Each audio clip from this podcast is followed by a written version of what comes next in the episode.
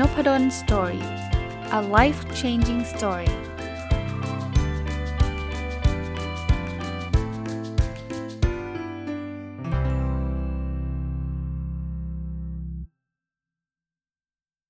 สวัสดีครับ ยินดีต้อนรับเข้าสู่นพดล Story พอดแคสต์นะครับ วันนี้ยังอยู่กับหนังสือเล่มเดิมนะครับ หนทางความสุข แต่งโดยคุณหงชื่อเฉิง แล้วก็แปลโดยคุณวิวัฒน์ประชาเรืองวิทย์นะ ก็อย่างที่บอกนะครับเป็นหนังสือที่หนามาก แล้วก็อ่านมาใช้เวลาเป็นเดือนเลยนะแล้วก็เลยสรุปมาสั้นๆนะคำว่าสั้นๆก็หลายตอนเลยเพราะว่าแต่ละตอนมันก็มีคำคมหรือว่ามันมีข้อคิด มันเป็นข้อคิดในฝั่งทางทางปรัชญาทางด้านจีนนะคนเขียนเป็นคนจีนนะครับ ก็จะพูดถึงคงจื้อพูดถึงหลาย ๆ หลาย ๆ ท่านนะครับ ที่เป็นนักปราชญ์จีนนะครับอะวันนี้จะมาต่อบทที่ชื่อว่าตั้งตัวจนร่ำรวยต้องรู้จักความยากจน อยู่สุขสบายต้องคิดถึงเรื่องภัยอันตรายนะครับ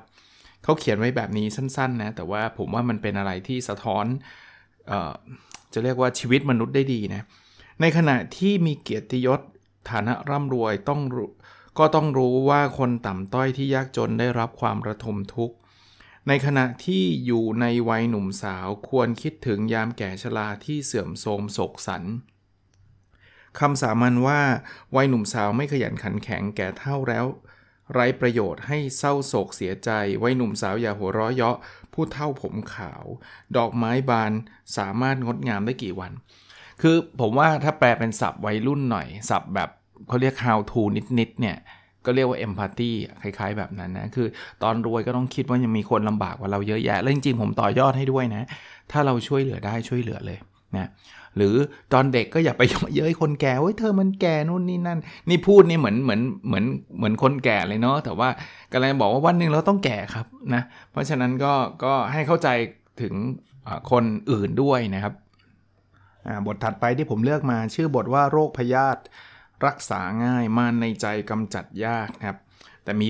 part หนึ่งที่เขาเขียนไว้แล้วผมชอบนะเขาบอกว่าบุคคลหนึ่งถ้าทนงตนว่าได้กระทำถูกต้องทุกอย่าง แสดงว่าเขาไม่เคยยอมรับว่าตัวเองก็มีการกระทำที่ผิดพลาด เป็นผู้ที่ไม่ยอมรับความผิดของตนเอง จึงไม่อาจแก้ไขความประพฤติผิด ทั้งทางกายและวาจาให้ถูกต้อง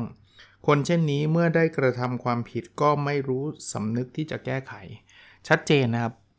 คือผมว่าไม่มีใครมั้งครับที่ทำถูกร้อยเปอร์เซ็นต์น่ะมันต้องมีทั้งถูกและผิดเอาเอาส่วนใหญ่ก็อาจจะถูกมากกว่าผิดนะแน่นอน แต่ว่าถ้าเกิดเราทะนงตอนว่า เฮ้ย คนอย่างฉันไม่เคยผิด พอพอเราปิดประตูอะบอกว่าคนอย่างเราไม่เคยผิดเนี่ย เราจะไม่สามารถแก้ไขข้อผิดพลาดนั้นได้เลยนะผมเก่งทุกเรื่องก็แปลว่า จุดอ่อนเราจะไม่ถูกแก้ไข เพราะเราเก่งแล้วไง มันไม่มีจุดอ่อนไงคนอย่างผมไม่มีจุดอ่อนอย่างเงี้ยนะครับถ้าใครเริ่มคิดแบบนั้นเนี่ยต้องตระหนักรู้ตัวเองสักนิดนึงนะนะครับว่าจริงๆมันมีทุกคนแหละนะครับ พยายามหาตรงนั้นนะครับเราจะได้ลด หรือแก้ไขจุดจุดอ่อนตรงนั้นได้ให้มันดีขึ้นนะนะบางทีอาจจะไม่ได้หายไป 100%หรอกเพราะว่าอย่างที่บอกไม่มีใครเพอร์เฟกนะครับบทนี้ก็เป็นบทที่เตือนใจได้ดีนะฮะคำใส่ร้ายป้ายสีเป็นดังเมฆบังตะวันนะเขาเขียนไว้แบบนี้ครับ คนที่ใช้คำพูดใส่ร้ายป้ายสีครหานินทา และพูดจายุแย่ให้ผู้อื่นได้รับความเสียหายคือคนต่ำต้อย เสมือนเมฆลอยมาเป็นกลุ่มๆและบทบางดวงตะวันอย่างนั้น จึงต้องมีลมพลัด ให้เมฆสลายดวงตะวันจึงเรียงรองจรัสแสงอีกครั้ง คนที่ใช้เล่ห์เหลี่ยมพูดจาด้วยคำหวานดุดน้ำผึ้งไปประจบสอพอคนอื่นก็คือคนต่ำต้อยเสมือนที่ร่องประตูมีลมชั่วร้าย เล็ดลอดออกมากระทบผิวกาย โดยผู้คนทั้งหลายไม่ทันได้รู้ตัวว่าถูกทำร้าย คือเขาพูดถึงคน 2 ประเภทซึ่งไม่ดีสักทั้ง 2 ประเภทนะ ประเภทแรกเนี่ยคือชอบใส่ร้ายป้ายสีคอรหานินทาคนอื่นนะ เห็นคนอื่นเขาได้ดีบางทีก็ ไปว่าเขาไปนินทาเขาหรือหนักกว่านั้นคือพูดจายุแย่เลย เฮ้ยเธอคนนั้นนะเขามาว่าเธออย่างงู้นอย่างนี้นะ อย่างเงี้ยเขาบอกเป็นคนต่ำต้อยนะครับ คนประเภทที่ 2 คือใช้เล่ห์เหลี่ยม เธอจะเป็นคนพูดเพราะนะเขาบอกว่าพูดหวานดุดน้ำผึ้งนะ แต่ว่าเน้นแบบประจบสอพลอ เพื่อจะได้รับผลตอบแทนอะไรประมาณนี้ก็ไม่ใช่ไม่ใช่คนที่ดีนะก็เป็นบทเรียนที่ไว้เตือนตัวเองด้วย แล้วก็ให้เราดูคนข้างๆ เราด้วยว่าเราเจอคนแบบนี้บ้างหรือไม่นะฮะ อีกบทหนึ่งนะครับทอมตนสร้างความเจริญยึดมั่นถือมั่นล้มเหลวเสียโอกาส อันนี้เป็นเรื่องธุรกิจได้ดีเลยนะ เขาบอกงี้ ผู้ที่สร้างสารรค์ความดีความชอบ เป็นผู้ที่สามารถก่อตั้งกิจการ ส่วนใหญ่เป็นผู้ที่มีความอ่อนน้อมถ่อมตน และมีความกลมกลืนกับผู้คน ผู้ที่ทำงานล้มเหลว และทำให้สูญเสียโอกาส เป็นผู้ที่มีความยึดมั่นถือมั่นในตัวตน เป็นผู้ที่มีมิจฉาทิฐิ คือคนที่มีความเห็นผิดไปจากความเป็นจริง เห็นผิดไปจากธรรมชาติ และเห็นผิดไปจากทำนองคลองธรรม คืองี้เขาบอกว่าถ้าเรา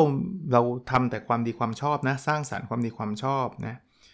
แล้วก็อ่อนน้อมถ่อมตนนะไม่ได้ไปไปไปไปข่มใครไปทำให้ใครรู้สึกแย่เนี่ยมีความกลมกลมกลืนผู้คนก็คือเข้าใจคนได้ดีเนี่ยก็จะประสบความสำเร็จในการก่อตั้งกิจการนะแต่คนที่ ยึดมั่นถือมั่นในตัวตน ฉันเก่งที่สุดเป็นมิจฉาทิฏฐิ เฮ้ย ไม่มีใครสู้ฉันได้นู่นนี่นั่นเนี่ย คนเหล่านี้ก็จะล้มเหลวแล้วก็สูญเสียโอกาส มันไม่มีใคร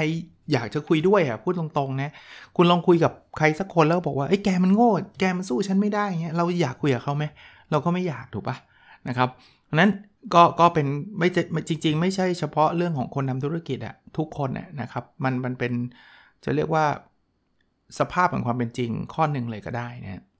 บทนี้ก็เป็นบทเตือนใจได้ดีนะครับ ซ่อนความรู้แฝงสติปัญญาทำงานสำคัญเพื่อสังคมนะเขาเขียนไว้บอกว่า ในปัจจุบันนี้ผู้ใดมีความสามารถมีสติปัญญา มีความมีวิชาความรู้เฉพาะด้าน ต้องกล้าแสดงออกให้เป็นที่ประจักษ์โดยยึดหลักให้เป็นประโยชน์ต่อตอนเอง เป็นประโยชน์ต่อส่วนรวม และเป็นประโยชน์ต่อทั้งสองฝ่าย หากไม่ได้มีความรู้ความสามารถก็อย่าไปหลอกลวงผู้คน เพราะจะเป็นเหมือนเสมอเป็นเหมือนหญ้ามายราบที่อยู่ริมทาง ถูกแสงตะวันเล็กน้อยก็บาน ถูกคนเอาเท้าเขี่ยก็หุบโอ้โหคือเขาพูดถึงว่าถ้าใครมีความรู้ความสามารถเนี่ยแสดงออกมานะครับ แล้วก็ถ้ามันมันอย่างอย่างที่บอกนะพอแสดงออกมันมันเป็นประโยชน์ต่อตัวเองเป็นประโยชน์ต่อสังคมเนี่ยดีทั้งนั้นนะครับ อันนี้ผมกระตุ้นนะสำหรับใครก็ตามที่ ที่อยากจะทำอะไรที่มันเป็นแบบนี้แต่ยังไม่กล้านะอย่างเช่นอยากทำพอดแคสต์เนี่ยเรามีความรู้ความสามารถเนี่ยแสดงออกมาเลยครับ เพราะว่ามันเป็นประโยชน์ต่อตัวท่านแน่นอน แล้วก็เป็นประโยชน์ของคนอื่นแน่นอนการการที่เขาได้รับความรู้ที่ถูกต้องเนี่ยมันก็จะเป็นประโยชน์กับเขานะในทางกลับกันถ้าคุณไม่รู้คุณอย่าออกมา เพราะถ้าเกิดคุณไม่รู้แล้วคุณมั่วนะคิดว่าเฮ้ยคนอื่นเขาจับไม่ได้หรอกนะครับ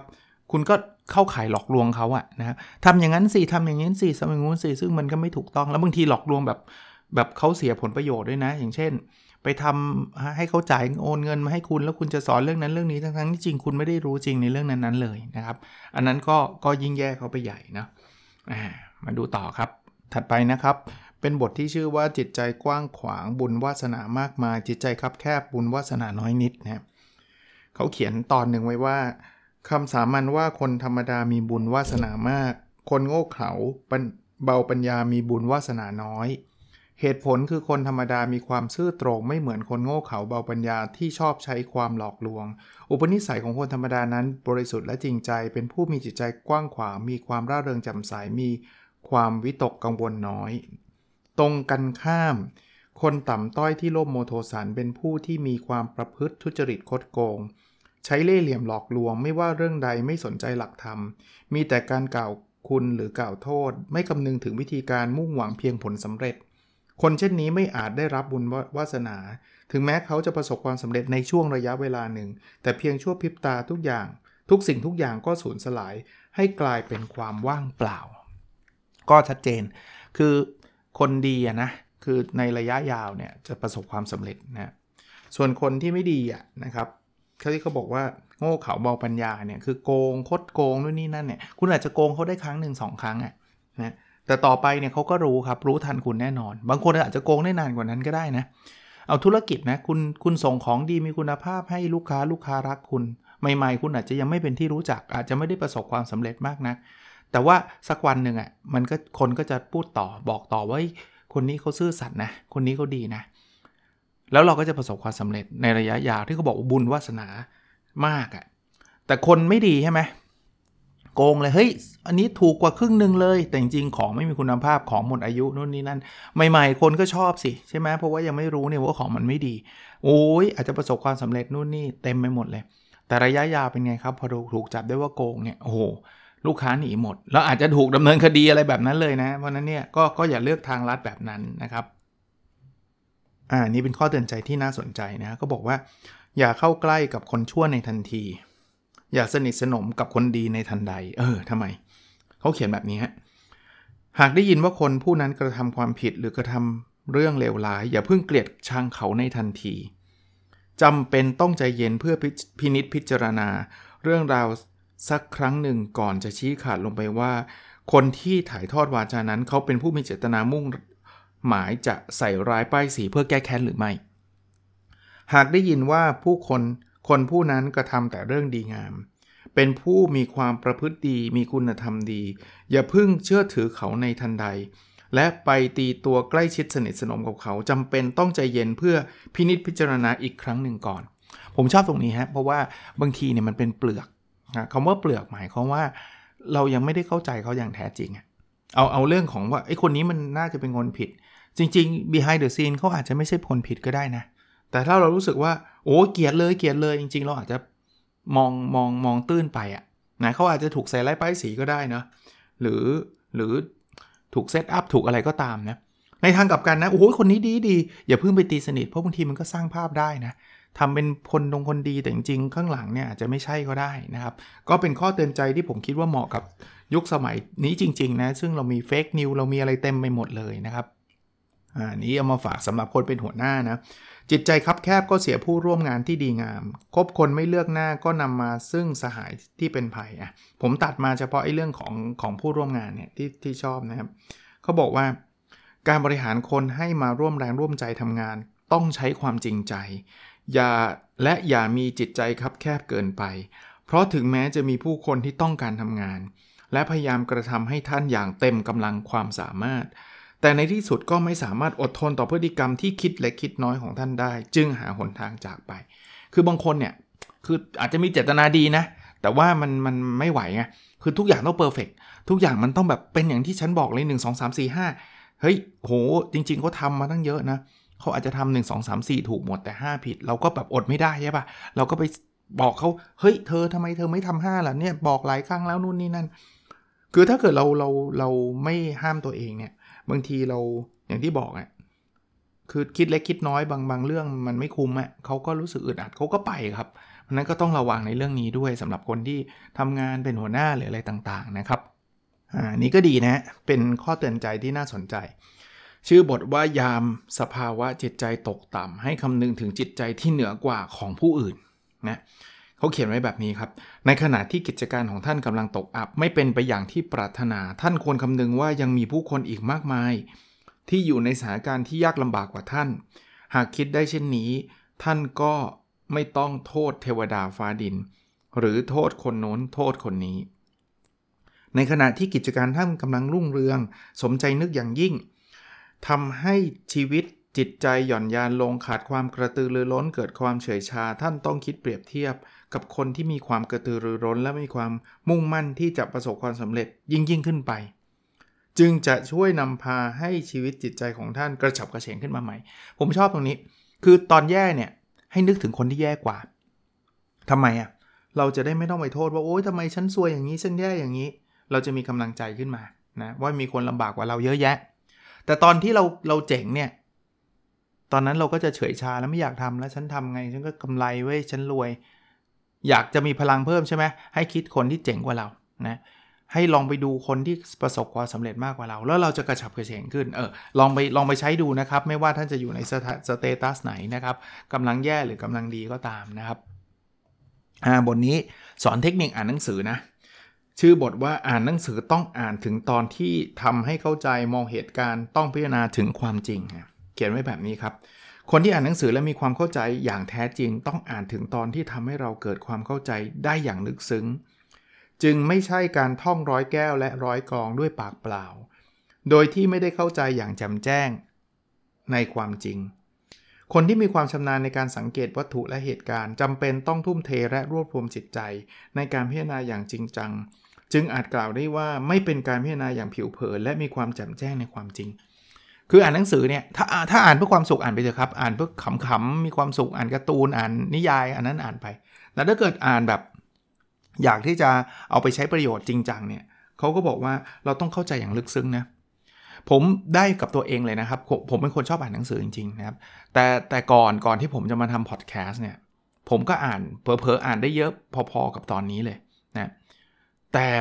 ความลึกซึ้งน้อยกว่าตอนนี้ ถามว่าทำไมผมต้องขอบคุณพอดแคสต์เนี่ยแหละ อย่างเล่มเนี้ยผมก็อ่านจบไปแล้วนะ ถ้าเป็นแต่ก่อนจบแล้วก็จบเลยนะครับ ก็เอาหนังสือไปทำบุญจบไปเลย แต่ตอนนี้จบแล้วจะต้องมานั่งวิเคราะห์มามานั่งพูดต่อเนี่ย มันทำให้หลาย ๆ บทเลยอะที่ตอนอ่านก็อ่านผ่านๆเนี่ย แต่ว่าพอจะต้องมาพูดมาขยายความเนี่ยเราเรา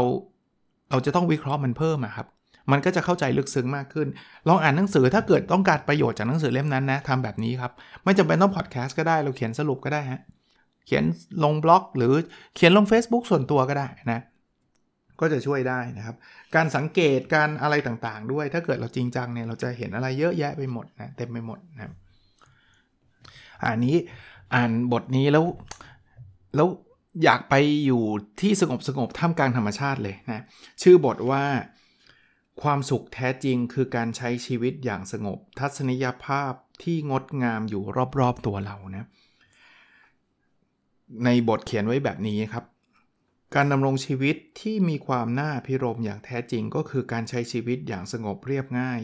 ที่อยู่ท่ามกลางธรรมชาติ อันมีทิวทัศน์ของห้วยน้ำลำธารมีศิลาหน้าผาอัศจรรย์ ความจริงของธรรมชาติที่ยิ่งใหญ่ แท้จริงไม่ต้องไปแสวงหาจากที่อื่นใด เพียงอยู่ในกระท่อมหลังคามุงแฝก ที่มีรั้วกั้นด้วยไม้ไผ่ นั่งเงียบๆอยู่ ข้างหน้าต่างด้วยจิตใจที่สงบ ภายใต้ดวงจันทร์แจ่มจรัสสวยงาม ปล่อยให้สายลมอันบริสุทธิ์พัดผ่านใบหน้าเบาๆ ความสุขที่มีคุณค่ายิ่งคือการใช้ชีวิตที่สงบเงียบเรียบง่ายท่ามกลางธรรมชาติ ไม่จำเป็นต้องอยู่อาศัยในสถานที่ใหญ่โตหรืออยู่แดนไกล ชอบครับ คือบางทีมัน back to basic นะกลับมาที่ธรรมชาติ ผมผม เล่าให้ฟังนิดนึงก็แล้วกันนะ จริง ๆ ว่าตอนนี้บ้านผมก็ไม่ได้ไปอยู่ธรรมชาติขนาดนั้นนะ แต่ว่าผมจะมีโมเมนต์ที่ผมชอบชอบอะ่ะจะเป็นวันที่สงบเงียบๆวันธรรมดาวันหนึ่งนะ ไม่ได้มีอะไรมากมายนะ เช่นอาจจะเป็นวันเสาร์หรือวันอาทิตย์ที่เราไม่ต้องทำงาน แบบต้องมีสอนมีบรรยายมีอะไรเงี้ยนะครับ ตอนเช้าตื่นมาก็ลงมาเนี่ยก็จะเจอภรรยานะครับ แล้วก็เลี้ยงหมาไว้ตัวหนึ่งนะก็หยิบหนังสือมาอ่าน แล้วก็กินกาแฟอะไรเงี้ย แล้วเปิด ประตูหน้าต่างลมพัดเข้ามาเอื่อยๆอะไรเงี้ยแค่นี้มีความสุขนะ มันดูเบสิกนะ มันไม่ได้มีอะไรมากมายกว่านั้นเลยนะนะครับก็บางทีชีวิตเราต้องการแบบนั้นบ้างนะถ้าหลาย ๆ คนที่ตอนนี้แบบโหรีบเร่ง หรือว่าร้อนรนในทุกเรื่องเนี่ยลองอาจจะหาจังหวะบางจังหวะแล้วกันนะครับ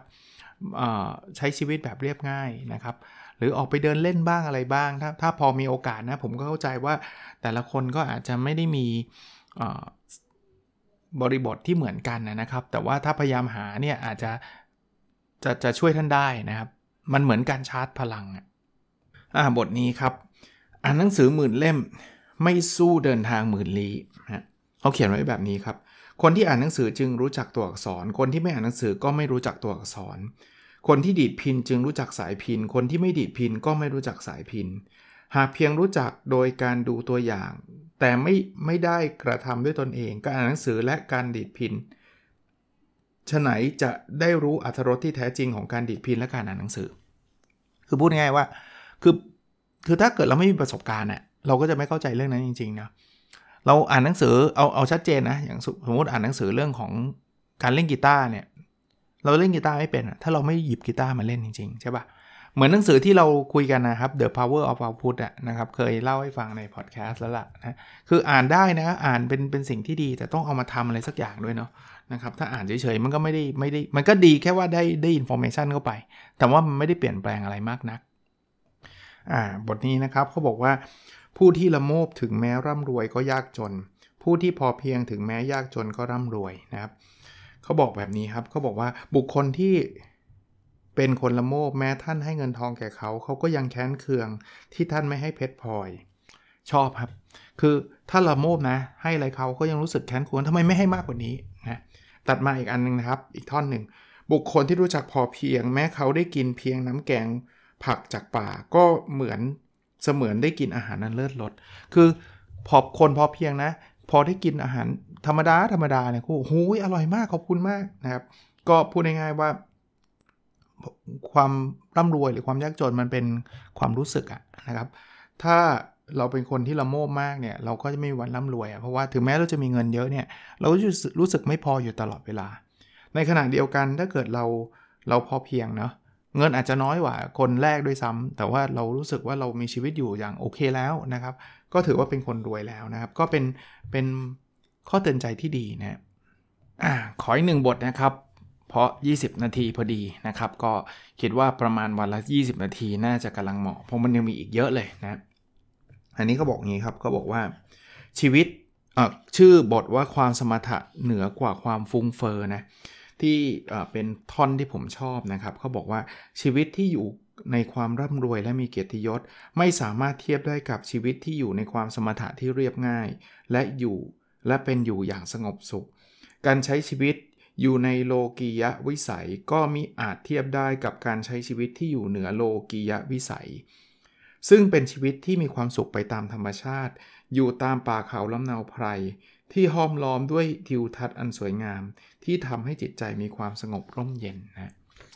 ก็ไม่รู้จะสรุปยังไงนะ เวลาอ่านนี้บางทีนึกถึงหนังสืออีกเล่มหนึ่งนะที่เคยรีวิว แล้วบอกว่าเป็นหนังสือที่อ่านยากที่สุดเล่มหนึ่งเลยคือวอลเดนน่ะที่มันเป็นคนที่เขา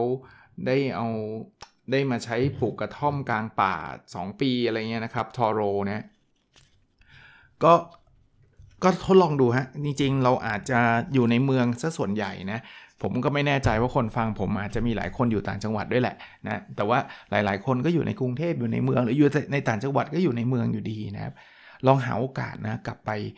ลองอาจจะไม่ต้องถึงกับย้ายบ้านไปอยู่ป่าเขาลำนาไพรหรอกครับก็อยู่ในเมืองนั่นแหละ แต่ว่ารีชาร์จตัวเองนะ กลับไปอยู่ใน ที่ที่มันมีความสงบ ร่มเย็นใกล้ธรรมชาติ หรือแม้กระทั่งอยู่ในเมืองเนี่ยลองใช้เวลาเดินสวนสาธารณะ แต่ก็ต้องระวังโควิดด้วยนะช่วงนี้ไม่ไม่ใช่ว่าเดี๋ยวเดี๋ยวไปกันแบบกาดตกนะครับ แต่ว่าหรือแม้กระทั่งอยู่ในบ้านอย่างที่ผมเล่าให้ฟังเมื่อกี้ครับ บางทีมันก็ปลูกต้นไม้เลี้ยงสุนัขใช้ชีวิตแบบปกติธรรมดาไม่ต้องรีบเร่งถ้าถ้าพอจะมีเวลา หรือ หรือหาเวลาแล้วกันนะครับ ผมก็เข้าใจว่าบางคนบอกโหแค่นี้ก็จะแย่อยู่แล้วไม่มีเงินผ่อนบ้านผ่อนรถก็เข้าใจนะ แต่ว่าถ้าเกิดเราเราโหมมากๆเนี่ยชีวิตเราก็จะแย่นะแล้วสุดท้ายเราก็จะไม่สามารถที่จะหาเงินได้อยู่ดีนะครับ เพราะว่าสุขภาพมันก็จะเสียทั้งทั้งสุขภาพกายสุขภาพจสุขภาพจิตนะครับ ก็หนังสือขนทางความสุขนะครับ ของคุณหง จื้อเฉิงนะครับ ผู้แต่งและคนแปลคือคุณวิวัฒประชาเลืองวิทย์นะครับ น่าจะอีกสัก1ถึง2ตอนไม่แน่ใจอาจจะ 1 ตอนอาจจะหมดก็ได้นะครับ ก็ใกล้แล้วละประมาณเกือบ 500 หน้าแล้วล่ะ ที่ได้รีวิวมานะครับ โอเคนะครับ แล้วเราพบกันในสดถัดไปครับ สวัสดีครับ